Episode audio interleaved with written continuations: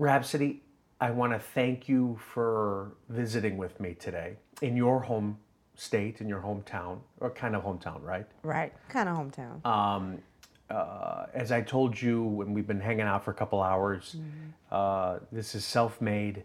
This is about me uh, talking to people that I admire, that I think have done something truly special and in a unique way. And for that, first, I want to cheers to you. oh, we gotta cheers that up. Cheers to you and being self made. Thank you.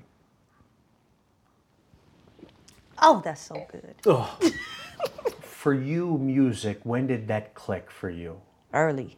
Uh, I was probably about five or six years old. Um, I grew up in a house where music was always played, whether my mom was up on Saturday mornings cleaning, listening to Tina Turner, Patti LaBelle. She has a radio in the kitchen. She listens to music when she cooks. My dad and me would watch Video Soul together and record it on VHS, and we'd go back on Sunday and watch it again.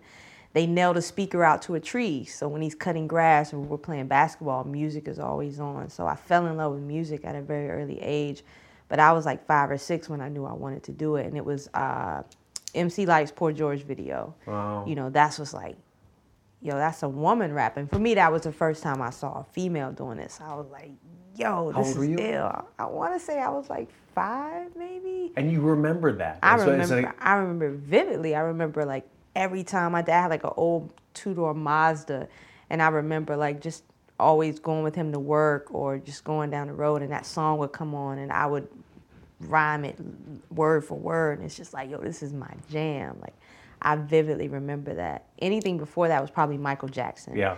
And it's but Michael Jackson didn't me think I could do it because I can't sing. Yeah. and I couldn't do the moonwalk. Yeah. You, you couldn't Uh, relate I to couldn't, that. I couldn't relate, but I loved it. It was just like ah, but MC Lyte made me believe that it was something I could do. Here, the idea is to go to school, Yeah.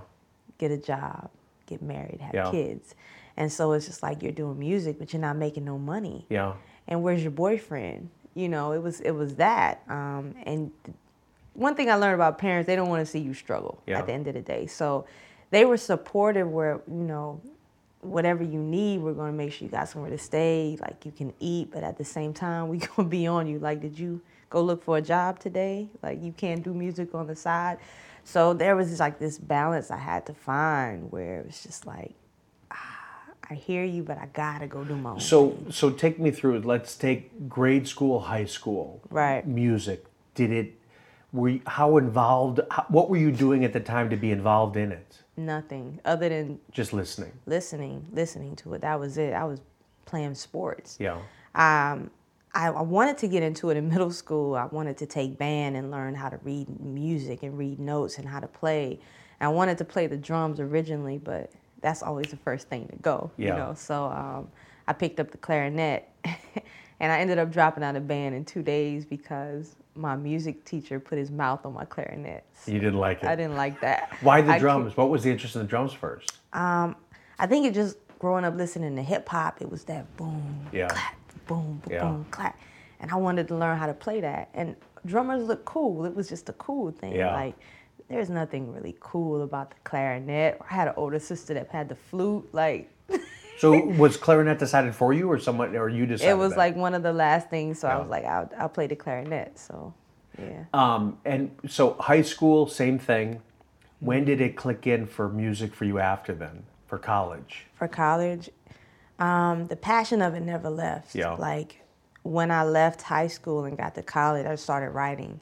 And I started writing poetry first, and then that turned into lyrics. But it was only for me. Like nobody really knew I did it except I had a best friend.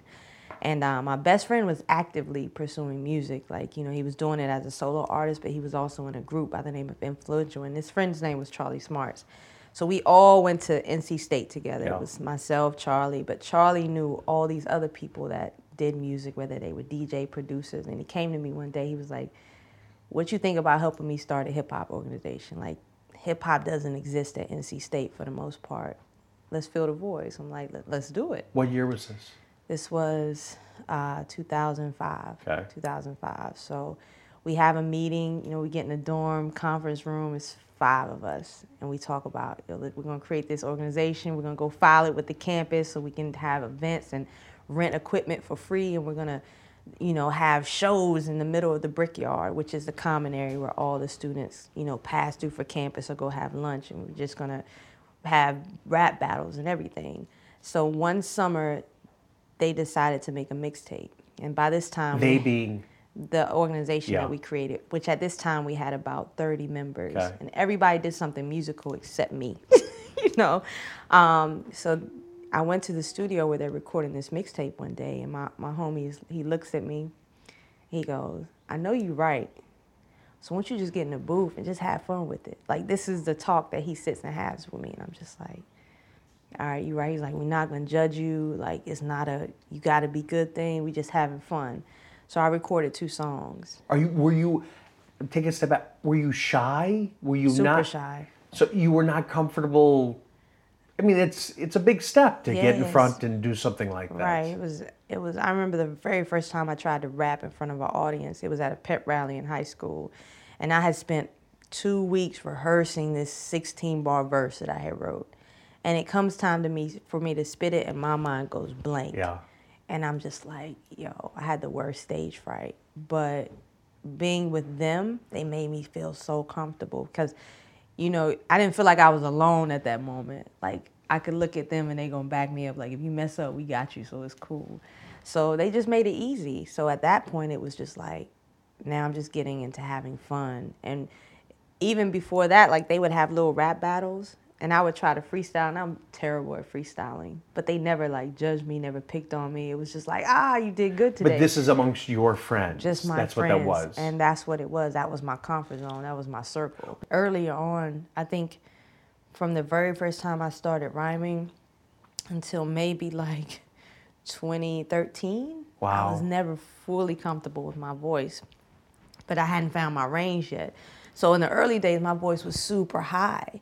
And when you hear your voice, you're like, is that what I really sound Yeah. like? Like even now, I can't go back and listen, watch interviews, because I'm just like, why is my voice? Am I that country? Yeah. Why is my voice so high? So, but on record, I've I found a register where I enjoy it now, and it's not so high. And I found how to play with my tone and when to make it low and when to make it high. So I've become way more comfortable in the way I sound. The next step was making good songs, I think, and learning flow and cadence. Because at this time, I'm just I'm just making music to make music, and then I meet Ninth. I meet Ninth around the fall of 2005 How'd you meet him? uh, a guy in our organization that we created on campus by the name of Tom Foolery was uh, kind of his understudy. He was learning how to make beats, you know, about Fruity Loops. So we asked him like, "Yo, can you come talk to my friends? Like, we just making music. We love for you to listen to our mixtape." And he came by, and he sat with me and about 20 of my friends and listened to our mixtape from top to bottom. And he came to me and he said, you're the star, but you have to work on cadence and your inflections and your breath control. Like you're a star, but we got to build you. What did he what do you think he saw in you? What do I think he saw? I think he saw me filling a void. I think at that time I was a, a female, and at this time there weren't a lot of females in the forefront. And he heard how lyrical I was. It was like, yo, I see the superpower in you, but you don't know how to control it yet. You know, we talked about it now. We talk about it like Jean Grey, if mm. you if you know about mm-hmm. super comics, how much power she had, but it took her a while to learn how to control it Yeah. when to turn it on, when to turn it off, you know, how much of it to exude. So that's what he saw. You know, he saw like, yo, you have superpowers, but now I have to show you how to control it, how to work with those. I used to get nervous. I wouldn't have the next one. Yeah. Did you have that? That is me. That's me with every single project. You know, I'm just like, man, how am I one gonna grow from the last one? Yeah. Because with every project I want to grow, and it's just like, is this the last one? Like, am I a one and done? Yeah. You know, is the next one gonna be good, or am I just gonna flop and nothing else is gonna come from this? Like, that's something I always worry about Is it frustrating? it can be if you let it be. Um, it's it's a mental thing that you have. To, it's like a battle with yourself that you have to have. Like I have to tell myself, don't overthink it. Don't put pressure on yourself. It's gonna come, but you can't put pressure on yourself because you'll think your way out of it. I think now it's just a lot of overthinking instead of just living in the moment and knowing like you've done this. I don't know how many. I put out eight projects. Like, so why would it leave you? Why would it leave? Yeah. It is you. Like, Do you think that's a driver, meaning it's a motivator for you? Yeah, definitely. It pushes me, you know, battle with myself, you know. I'm like even my old basketball coaches, they used to tell me like um, I used to tell you you couldn't do something because I know if I told you that, you would work 10 times harder to prove me wrong. Mm. And that's how it is. It's just like I have to it's like a battle with myself like you're not going to fail. You're going to succeed at this one. Like we're going to battle this out and I'm going to win at the end of the day. So it's it's this crazy back and forth. So we'll talk about the Grammys, which is clearly important. But what's the motivator for you today? What what gets you? Do you have a chip on your shoulder? What's the It's a few things. I, I definitely have a chip. One, I think, because for so long people told me I couldn't do it. Couldn't do it. One, because of just how hard it is as a woman trying to do it. Um, but like the the fun things that you do it and wake up for is the, the kids. Like my niece and nephew. Like when I'm riding with them and they're reciting the lyrics, or you know, I can look at little girls and they're like, yo, like a lot of parents, like dads and mom, they'll send me or tweet me videos like, yo, my kid is rapping your lyrics, or I have something that I can listen to with my child and we both like it. We can talk about it. Um, so just showing them like what a female in hip hop looks like, like that's one. But I definitely have a chip Do too. you, like, I like am I'm curious because I'm thinking about my own daughter right now. Um, Mm-hmm. I think she gets she gets a kick out of the fact when people know our brands, like Right. you know. So I'm trying to imagine, is it because, like, they know who you are, and that it's a feel good. It Yeah, must. Definitely, definitely a feel good. When you're acknowledged and recognized for what you do from people that don't even know you, like it's like, wow. Like I was at a show one time and it'll be moments like a girl came to a show I had in Austin and she said, My friend died this morning, mm. my best friend. And you're the only reason I got through today because I was trying to get to this show. And it, it it feels good but at the same time you realize the power that you have. Mm. And that could be a scary thing for some people you know some people might power trip off it but for me it's just like i acknowledge it like what i have has a purpose. It inspires somebody it gets somebody through the day and i have to think about how the music made me feel when i was growing up and to know that you're a part of that for somebody else like i don't even know how to describe that but i think that's the thing that i hold on to the most Do you think? Do you know who your fans are? Meaning, are they? Is it male? Is it female? Is Mm-hmm. it predominantly one or the other? From that, do you know? Yeah, from the analytics. Yeah. You know, based on analytics, I know. Um, I know that it's mostly men. Uh, the last time I checked, it's 73% men, uh, 73, 27% women. Um, Do you find that strange? I do. I at first I did. You know, I, you would think because I'm a woman doing it, you know, and I'm, I speak for women. I want to represent women. I thought they would be the first ones to gravitate, um, especially black women. But it's more men, you know, and to me it opened my eyes to this false narrative of a, a lot of people like to blame men for misogyny and hip hop you know and and and just supporting you know that whole not- notation that women have to be sexy or women can't rhyme. But for me it's a whole different story. Like i go to shows and it's mostly men and i'm fully clothed like from neck to my toes. So it's just like men do care about women in hip hop. And even the men that have kind of put me on, whether it's a Ninth Wonder or Kendrick Lamar or Dr. Dre or Jay Z, they're all men. Do you, do you think, uh, and again, I'm coming in from a completely different perspective, Yeah. but what you're saying doesn't get spoken about. No, no. Um, and when I think about what you're saying, it's such a visual world today, and it is about what they're not wearing, not what Mm-hmm. They're wearing, Right. what, they're, not, wearing, and the way they look and they appear. But what you're describing is the complete opposite. They're listening to you. You. Right. Why do you think people aren't talking about that?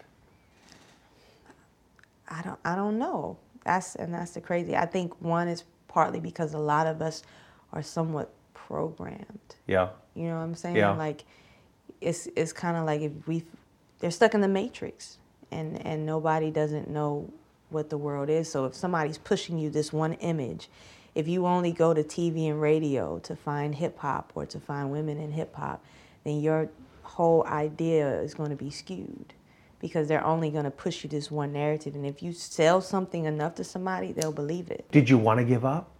There were times where it crossed my mind, you know, where it's like nobody's ever going to respect me. I'm too lyrical.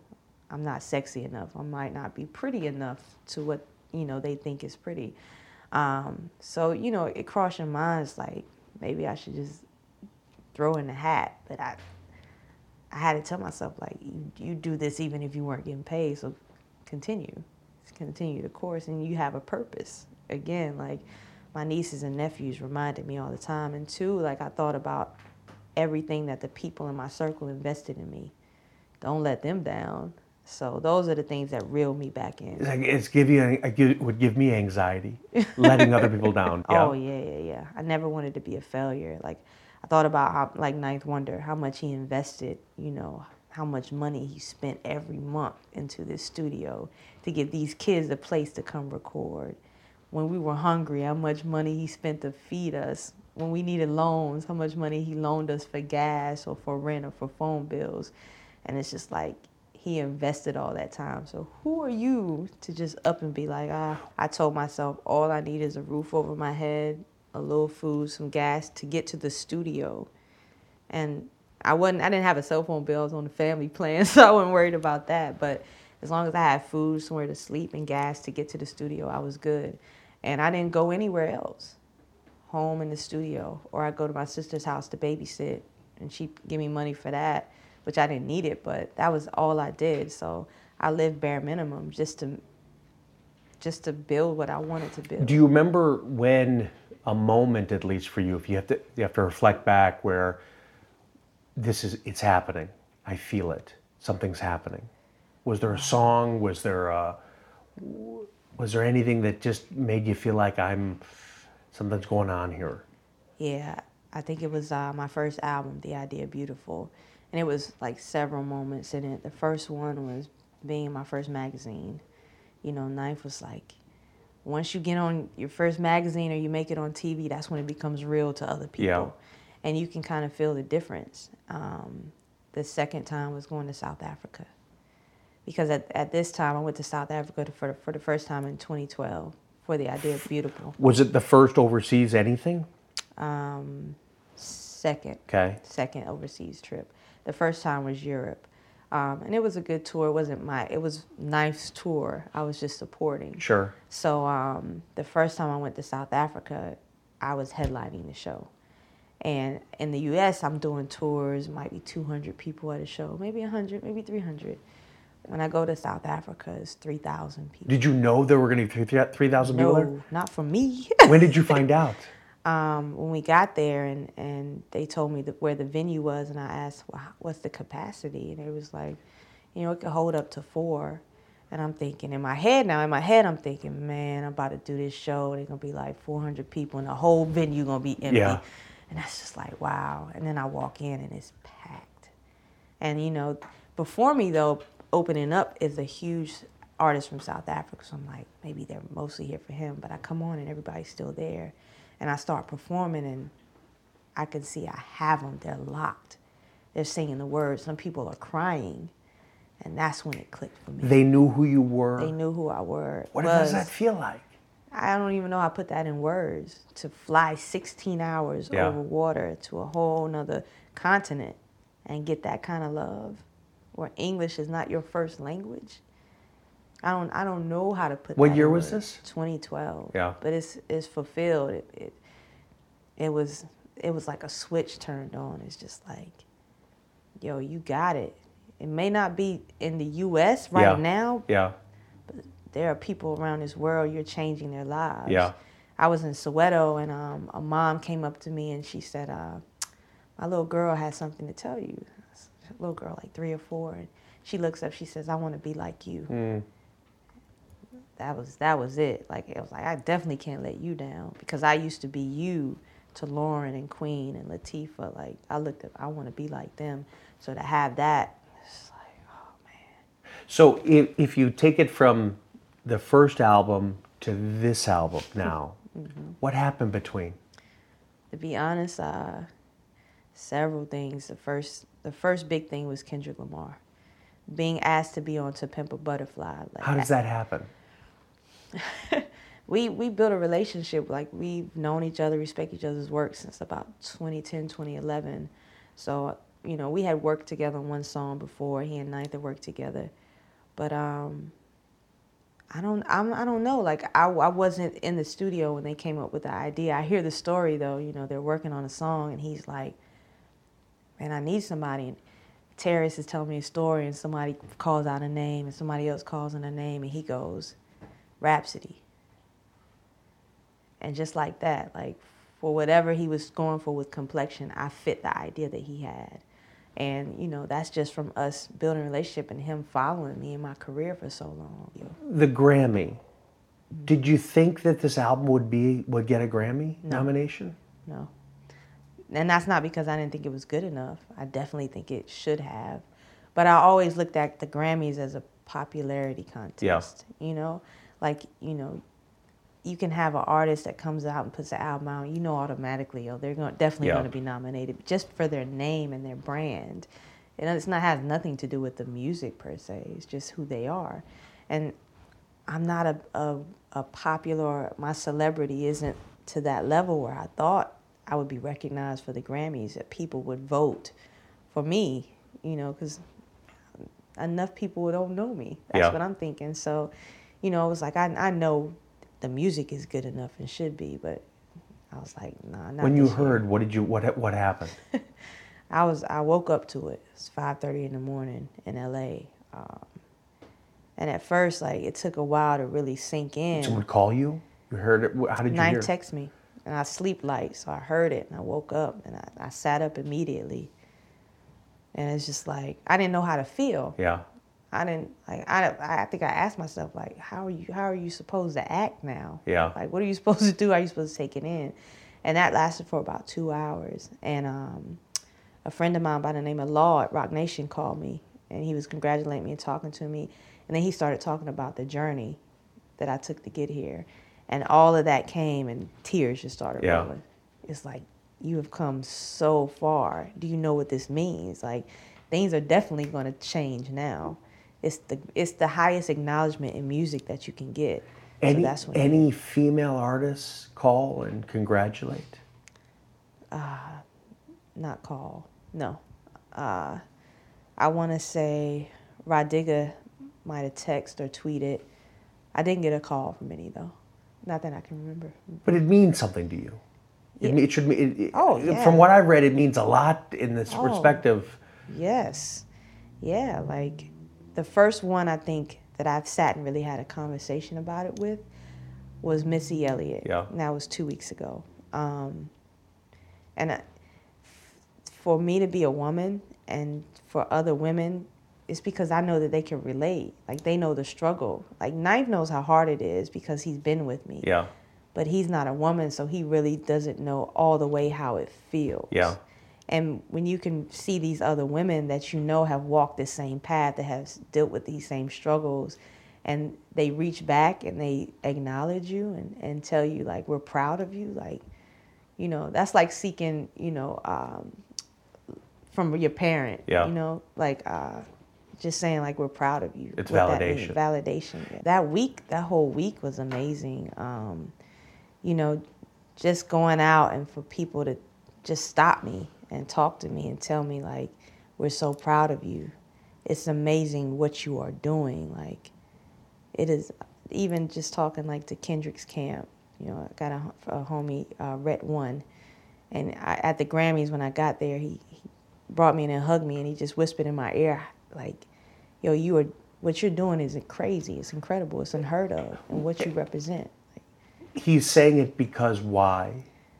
I think because he they know my journey. Yeah. They know how hard it is to break through, and again to not have the celebrity, to not have a, a, a charting song on yeah. the radio. When the album came out, it hit Billboard at like 152. you know, to do all that and to still get acknowledged at the Grammys. Yeah. Amongst, and this is a year of amazing music. Yeah. Jay Z or Kendricks came out that year. Childish Gambino put out an amazing album. Migos, like, and all of that for me to get acknowledged. That's that's that's a journey, man. You know, you mentioned Ninth a lot. Yeah. Not in a, it's a great thing, Right. but when I think of all the people I've ever met, not many people have somebody like that. Right. Right. But you you you fully appreciate what he's been and what he's done for you. completely. He's protected me. He's taught me so much. And that's the thing, like, that I'm thankful for. A lot of artists don't have that. Yeah. You know, they get in this business um, and they don't have somebody to guide them, to tell them what to look for, the do's and the don'ts, because he's already walked this path. They don't have people that want to genuinely protect them, their health wise, mentally, and their art you know and so i recognize that because i've seen it i've seen artists that don't have that and i see what happens to them and they're never happy people and they fall out of love with what they're doing and i don't want to i don't want to be that Well, I have to say, Rapsody, I've enjoyed this. I'm a too. huge fan. Uh, I adore your music. My wife adores your music. I could listen to it all day long. Uh, I think you have a sound that's truly different and a voice that's different. Uh, it's very honest, and I love that. So Thank to that, so I say cheers, Cheers and to to and being I. truly self-made. truly thank you so much i adore you and this Aw. and this drink Thank you, thank you.